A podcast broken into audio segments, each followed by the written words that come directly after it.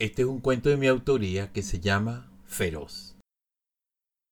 Iba paseando a mi perro, Feroz, por la misma calle de siempre, una tarde de verano, soleada y brillante, cuando sin querer noté que en la puerta de una casa había una mujer con un vestido muy corto, que sin ningún escrúpulo dejaba ver una figura envuelta en una piel aterciopelada de moreno color que causaba vértigo por la cantidad de curvas.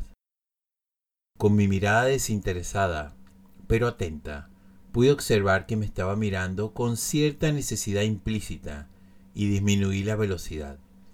No dejó de mirarme, así que, al llegar a su puerta, le pregunté, ¿La puedo ayudar en algo? Ese cuerpo, con ese vestidito y esa mirada, era obvio que necesitaba ayuda, y quizás uno nunca sabe, ese auxilio yo se lo podía dar. Y es que para eso estamos los vecinos, para ayudarnos en caso de necesidad. Ella, desde el fondo de sus ojos verde esmeralda, me respondió que sí, que sí la podía ayudar, y por eso estaba esperando que yo pasara. Mi aura de buen samaritano me cubrió, y se escucharon trompetas de gloria. Me acerqué a ella y en ese desplazamiento casi dejo a mi perrito sin cuello, porque trataba de oler algo y yo, atraído por la inercia que da la bondad, lo arrastré sin piedad alguna. El día está bellísimo y necesito que me ayudes con el protector solar. La última vez que escuché algo así fue en una película porno. Nunca me lo habían dicho a mí hasta ese momento. Y la verdad es que se siente muy bien.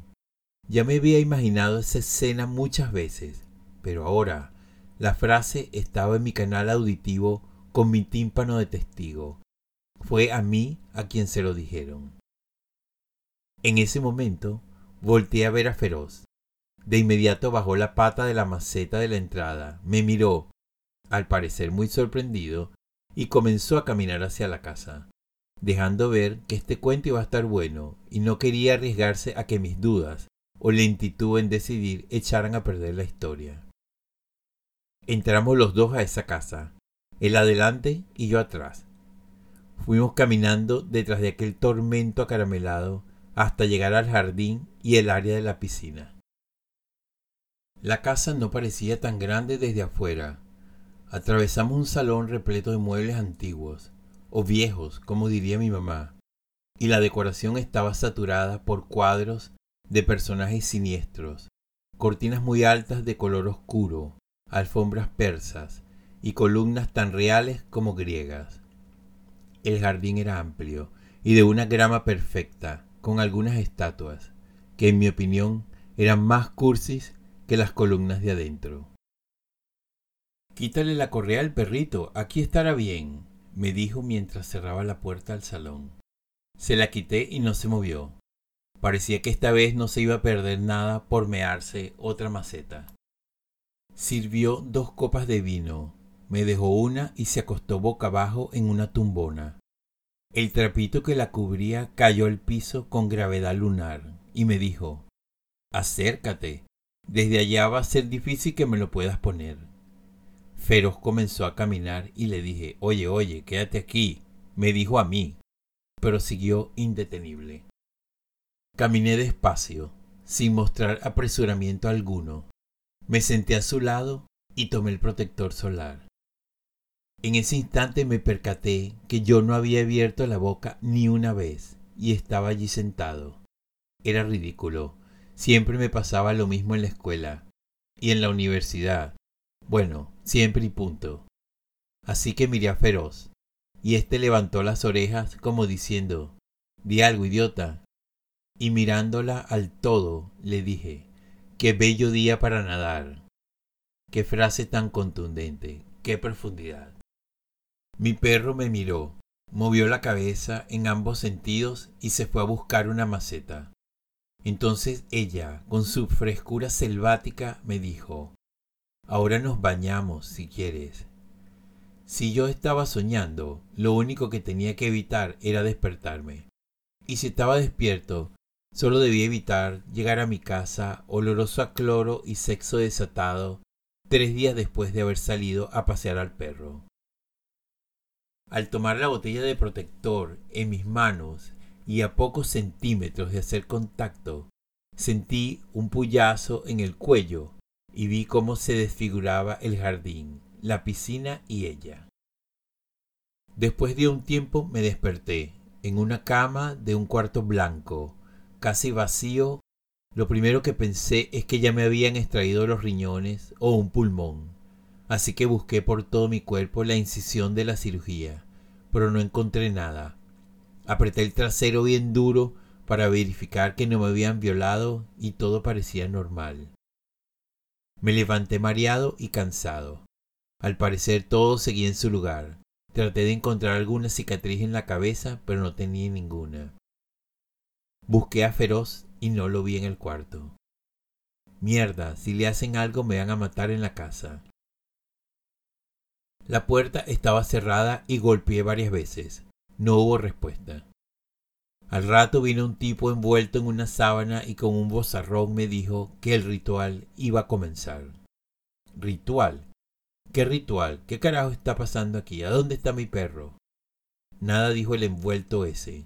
Solo se volteó y me hizo señas de que lo siguiera. Yo necesitaba saber qué estaba pasando y recuperar a Feroz. Así que sin perder tiempo lo seguí por un pasillo semioscuro decorado con cuadros extraños de gente con puñales y perritos pálidos con los ojos desorbitados. Llegué a una sala grande rodeada de cortinas negras. En el centro había un altar con velas alrededor dibujando un pentagrama. Escuché un gemido. Lo tenían amarrado en el altar. Le grité Feroz. y me vio con sus ojitos tristes y las orejitas levantadas. Le dije Tú fuiste quien entró de primero, ¿te acuerdas? Y bajó las orejitas. En eso apareció el hembrón con su vestidito. Vaya que me provocó entrarle otra vez a lo del protector solar y pensé que quizás después del sacrificio podríamos retomar, pero en eso ladró feroz. Y dije, ¿qué diablos hacen con mi perro? Les exijo que lo bajen de allí inmediatamente. Me miró sin verme y creo que sin escucharme y dijo, este ser de luz lo necesitamos. El dios Rope requiere un sacrificio y este es el mejor candidato de esta zona, así que despídete. Pensé que me iba a volver loco. ¿Cómo era eso de que despídete? ¿Qué le iban a hacer? ¿Con quién iba a caminar entonces? Con mi esposa. No era lo mismo. Ella hablaba y había que prestarle atención. Oh no, eso iba a ser muy duro. En ese momento caí en cuenta que el hembrón nunca quiso nada conmigo. Me usó para quedarse con mi perro. Era otra más en la lista de mujeres que me usaban como un señuelo para llegarle a mis amigos. Y ahora esto. Era desmoralizante, triste y despiadado. No era lo tanto, sino lo seguido. Aunque esta vez solo lo sabíamos él y yo, así que la burla quedaba entre nosotros. Aún sentía la energía que había irradiado la proximidad de su piel en mis dedos, la cercanía palpitante, su olor a fiera salvaje, y volví a escuchar un ladrido. Te voy a liberar así tenga que matar toda esta gente con mis propias manos. Y mostrando mi furia interior le dije, suelte a mi perro ya. Hay muchos en la calle que tienen más méritos para brindarlos en sacrificio. Este huele mal. Nunca viene cuando lo llamo rompe los muebles, no da la pata. Si le tiras un palo sale corriendo y no regresa. Me ha orinado tres veces la pierna. Es cobarde. Feroz ladró. Tranquilo muchacho, no te voy a abandonar. Me volteé a verla, directo a los ojos, y le dije, mi vecina tiene dos gatos negros. Esos me parecen más adecuados para un sacrificio que este perro gris. Y son dos. Además, no hay nada más soso que el gris. Y eso es lo que ustedes van a ofrecerle a este Dios. No les da vergüenza. Ni siquiera es completo. Por eso se llama mini schnauzer.